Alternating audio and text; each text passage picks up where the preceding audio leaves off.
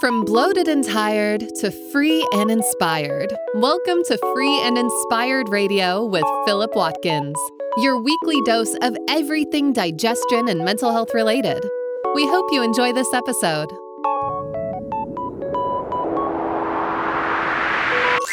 Here is your host, Philip Watkins. Yes, yes. Hi there. Welcome to another episode of Free and Inspired Radio. I'm your host and naturopathic practitioner, Philip Watkins, and I'm grateful to have you with us today. If you're new to the show, well, the title says it all. It's all about feeling free and inspired and exploring the many different avenues you can take to get there. Whether it's deep dives on digestion and mental health solutions, or guests who offer their own stories and answers, I hope I can be the type of guide you can rely on to unlock the agency you have to reach your own mental and physical competency. Let's get started with what's coming up on today's episode. Coming up on this week's show. In this episode, we're going to talk all things antibiotics.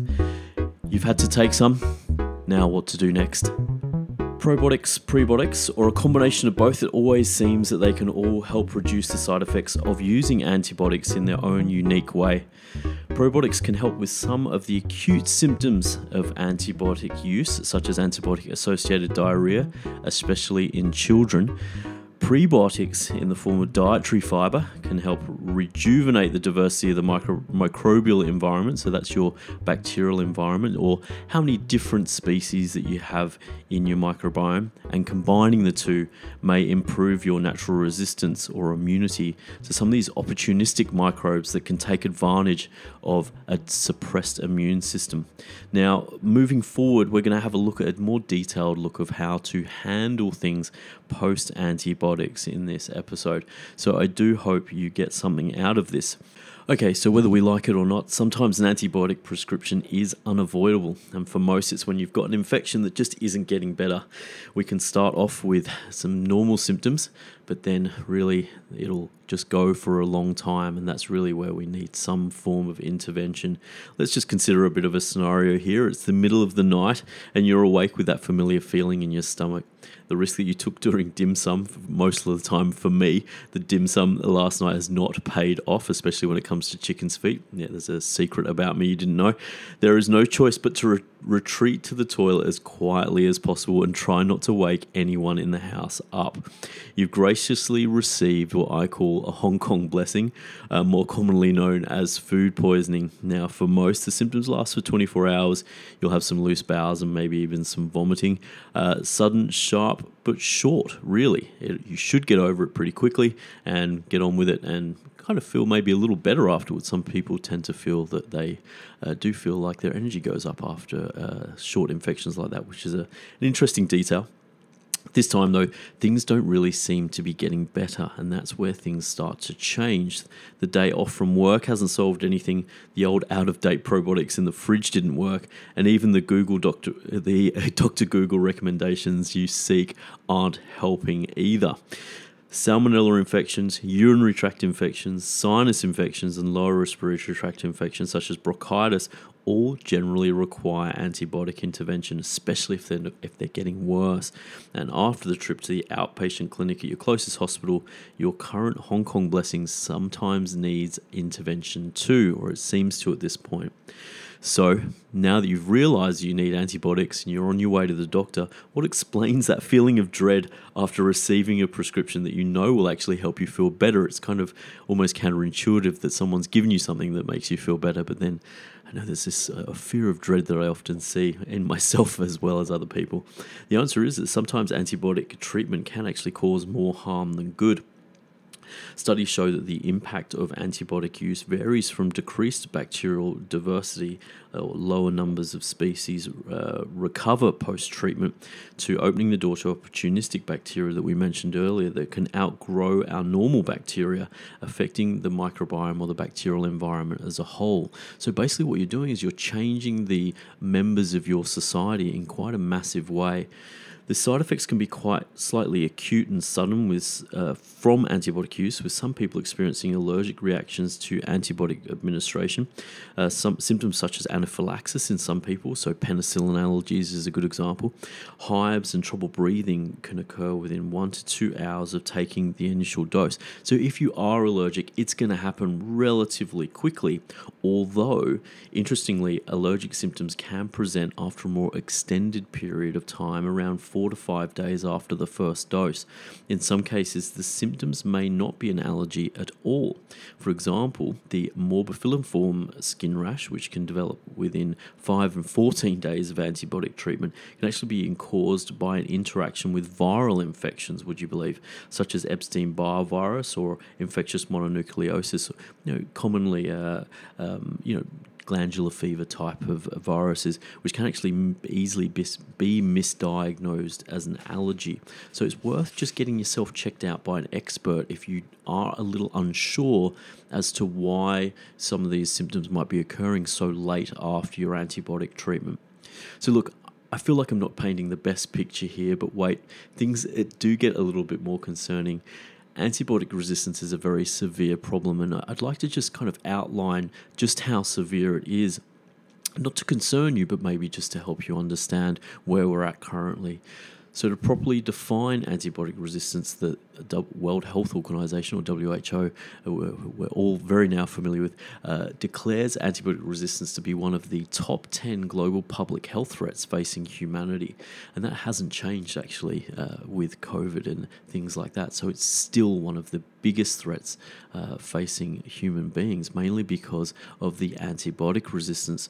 Now, a UK report called the O'Neill Report, released in, uh, I think, around about uh, 10 years ago or 5 to 10 years ago, please fact check me on that, um, def- defined this uh, by predicting that by 2050, so that's your children, my child, or grandchildren in their 30s Antibiotic resistance will potential or resistant infections will potentially claim 10 million lives a year, overtaking cancer, which is currently at 8.2 million lives a year. So let me repeat that. By 2050, antibiotic resistant infections will potentially claim 10 million lives a year, overtaking cancer, which is 8.2 million lives a year.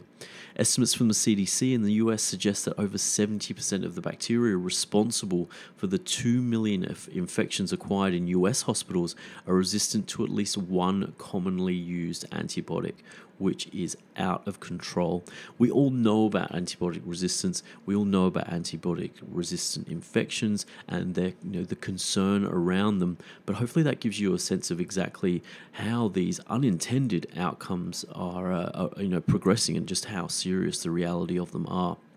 So, look, a lot of these unintended outcomes, as I mentioned, compound when antibiotics are actually incorrectly prescribed or not taken properly. And this is an important point when it comes to antibiotics. We often kind of say, well, you know, I've been prescribed antibiotics, and it's often on the practitioner's side that they're doing the wrong thing. But it's very, very common that patients actually don't take the uh, correct uh, you know, dose or the correct duration of antibiotics, actually compounding the problem.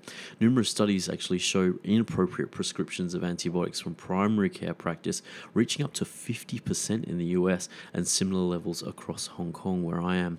This incorrect use of antibiotics just isn't just on the side of the prescribers. As I mentioned, an investigation into the knowledge, attitudes, and behavior towards antibiotics in Hong Kong showed that 30% of the public would expect or request antibiotic pr- prescriptions for upper respiratory tract infections, such as the common cold, but 40% would not actually finish the whole course.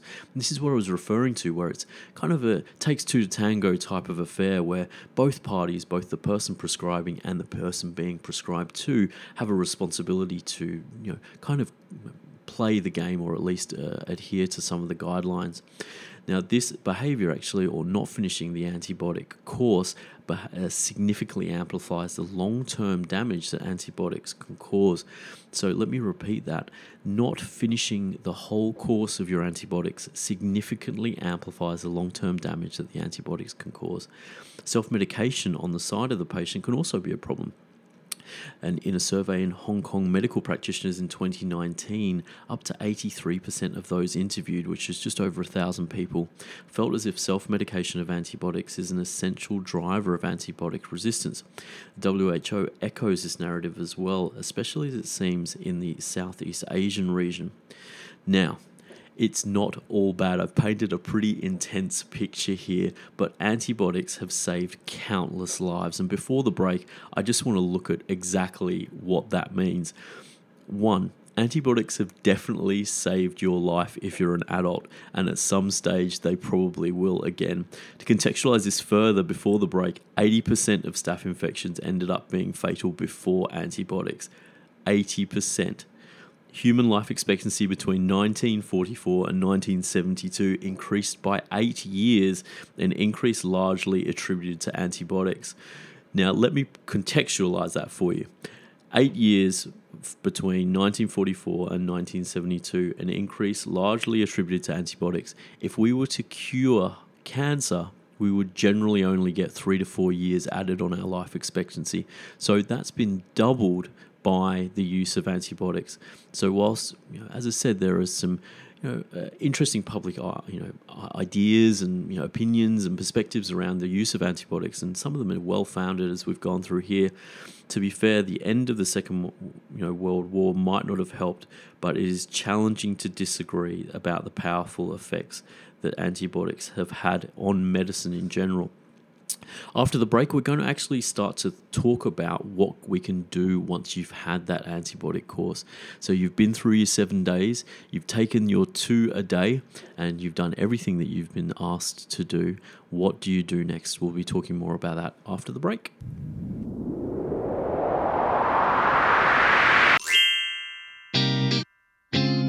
Whew, time to take a break. Are you enjoying this episode of Free and Inspired Radio?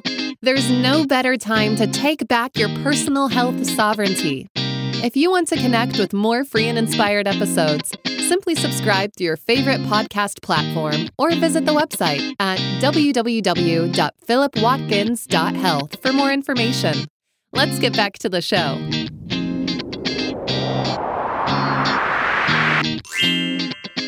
Welcome back to Free and Inspired Radio. I hope you're enjoying the episode so far. In this episode, we're talking all things antibiotics.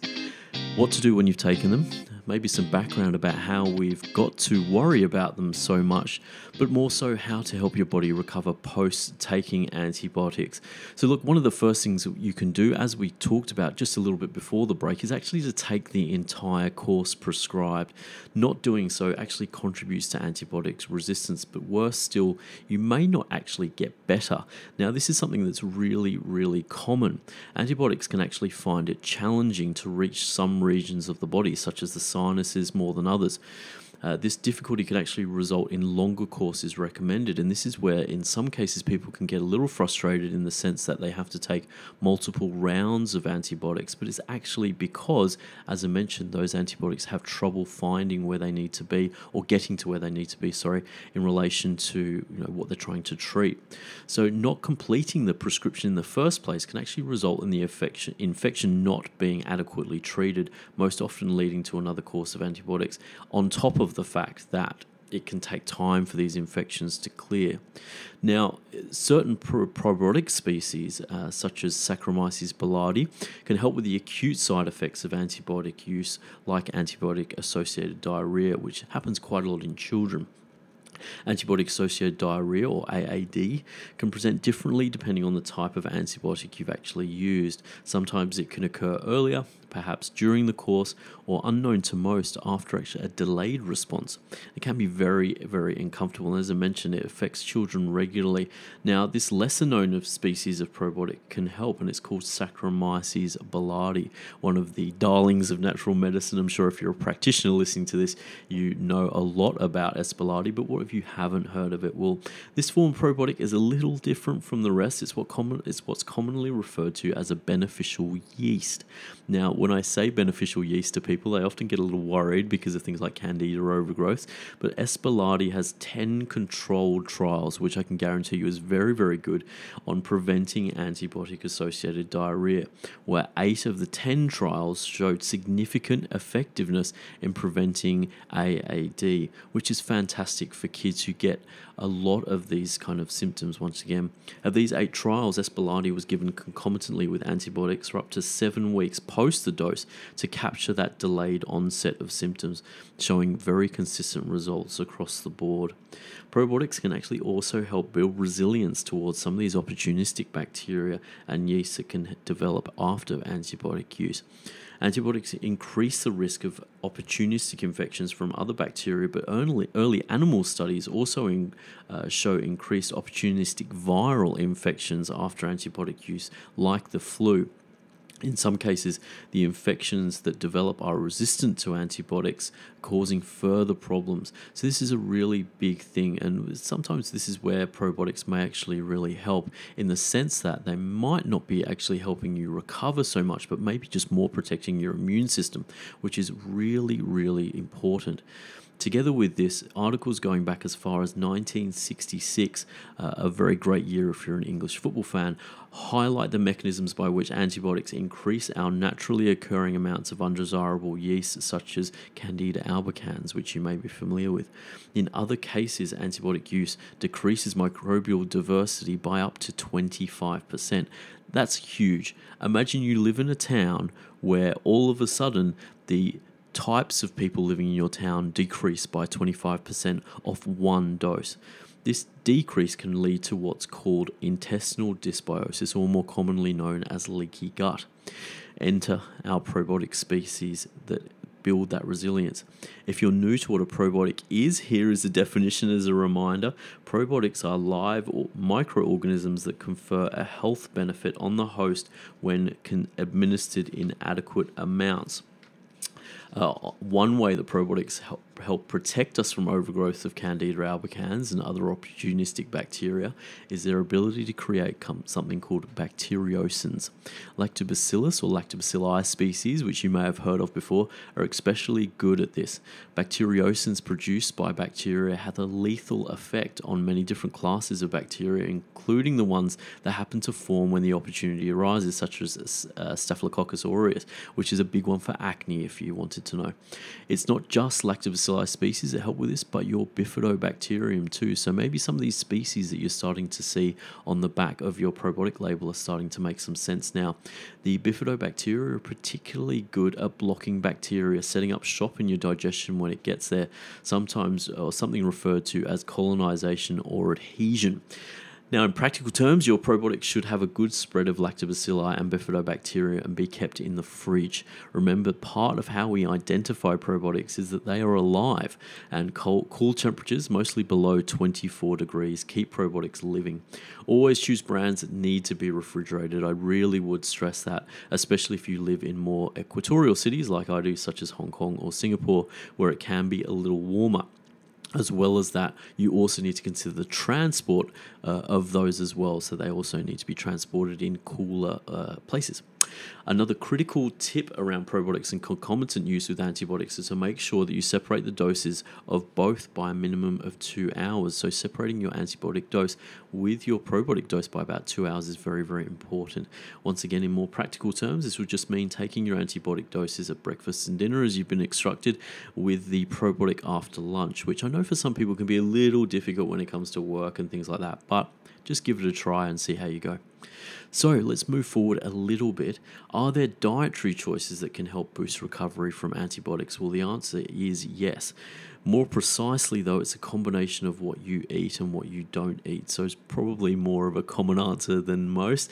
Let's focus on what to eat first because that's always a big question that I get in the clinic.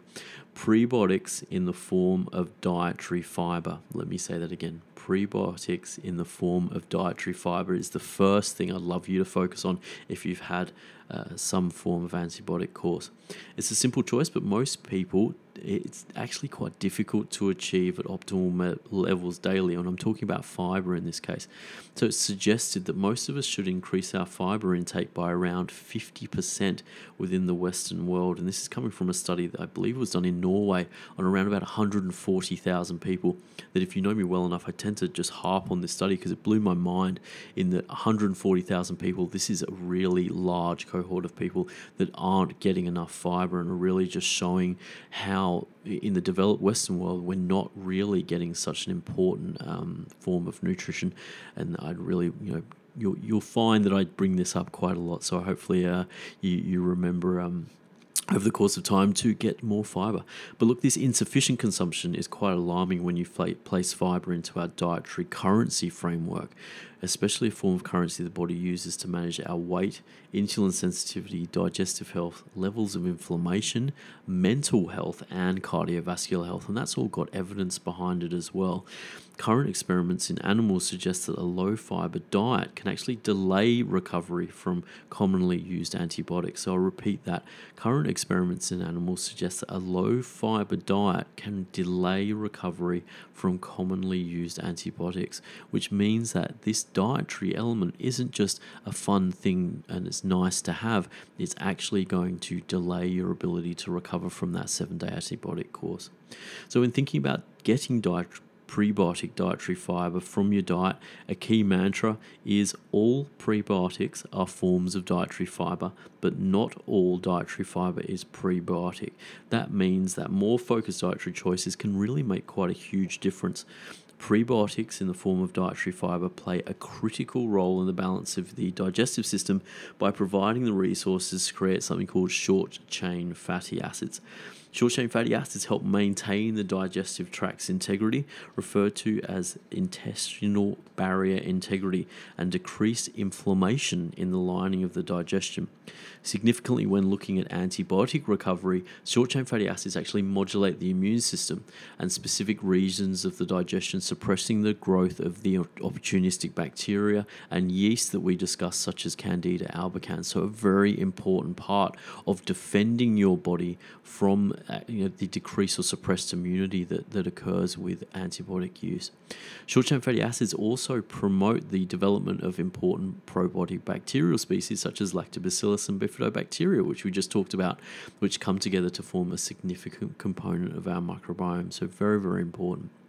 Soluble fibers such as inulin, so they're found, is found in things like globe artichoke, leeks, asparagus, oats, and soybeans, not always all soy is bad, help to increase the levels of short chain fatty acids. And adding these foods throughout your antibiotic course. And the preceding weeks after the antibiotic course is finished can bolster the chances of your digestion finding the balance it needs post antibiotic use quickly, before we finish, let's talk about what you don't eat and how that makes a difference to your antibiotic recovery. It's not going to be surprising for you to hear that anti, oh, sorry, anti, hear that artificial sweeteners aren't going to help you. Worse still, preliminary research from the University of Queensland in Australia suggests that commonly used artificial sweeteners such as saccharin, sucralose, aspartame, and acesulfame potassium may increase the exchange of antibiotic genes uh, between bacteria, making them harder to clear in the future. So, look, this is a really easy trap to fall into. Most people don't feel as if they're exposed to artificial sweeteners as much as they, th- as you know, as much as they may be. A really easy trap that a lot of people fall into is actually protein powders. So, have a look and see where how your protein powder is flavored. Acesulfame potassium may actually be popping up in that, and as I said, it's a very easy trap. You don't think the protein powder is doing anything uh, too bad for you, but this sweetener in there may actually be causing some issues if you're taking it along with your antibiotics. In 2018, a cover a study covering the same sweeteners mentioned above that their well mentioned just before found that their effect on the bacteria in the digestive system to be toxic in nature. It's not often that a study uses the term toxic, so they do tend to use that term for a reason. And it's not something you want to be doing when the digestive system is already trying to recover from something else, i.e., taking some antibiotics. So, look, in summary, what do I do if I've had antibiotics and I want to improve my recovery? Well, we all get the, uh, the odd Hong Kong blessing wherever we are, um, where food poisoning or other forms of infection leave us with no other option option but to use antibiotics. They may not be a bad thing, but remember that people would die of superficial infection before antibiotics. So just be grateful that medical science and medical innovation is here to save your life in that sense.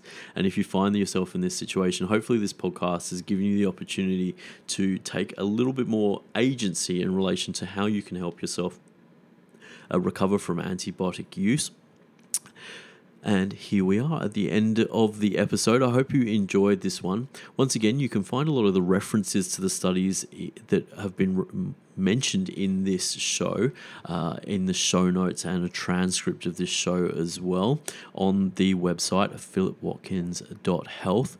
Once again, I hope you've got something out of this episode. I'm slowly but surely feel like I'm getting better at doing these podcasts, but I'm just going to keep plugging away. So do excuse my uh, ums and ahs and all those bits and pieces where I'm making the odd mistake here. I'm just going to keep going, keep practicing, and hopefully you're getting some form of information from here.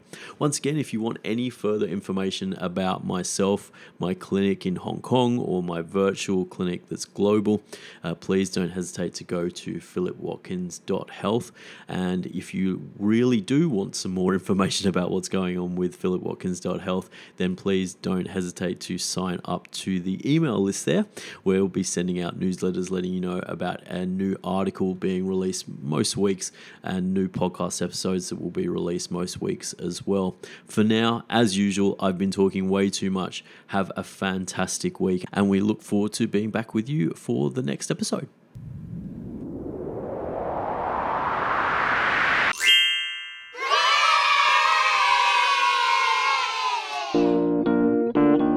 Oh my gosh, you made it to the end!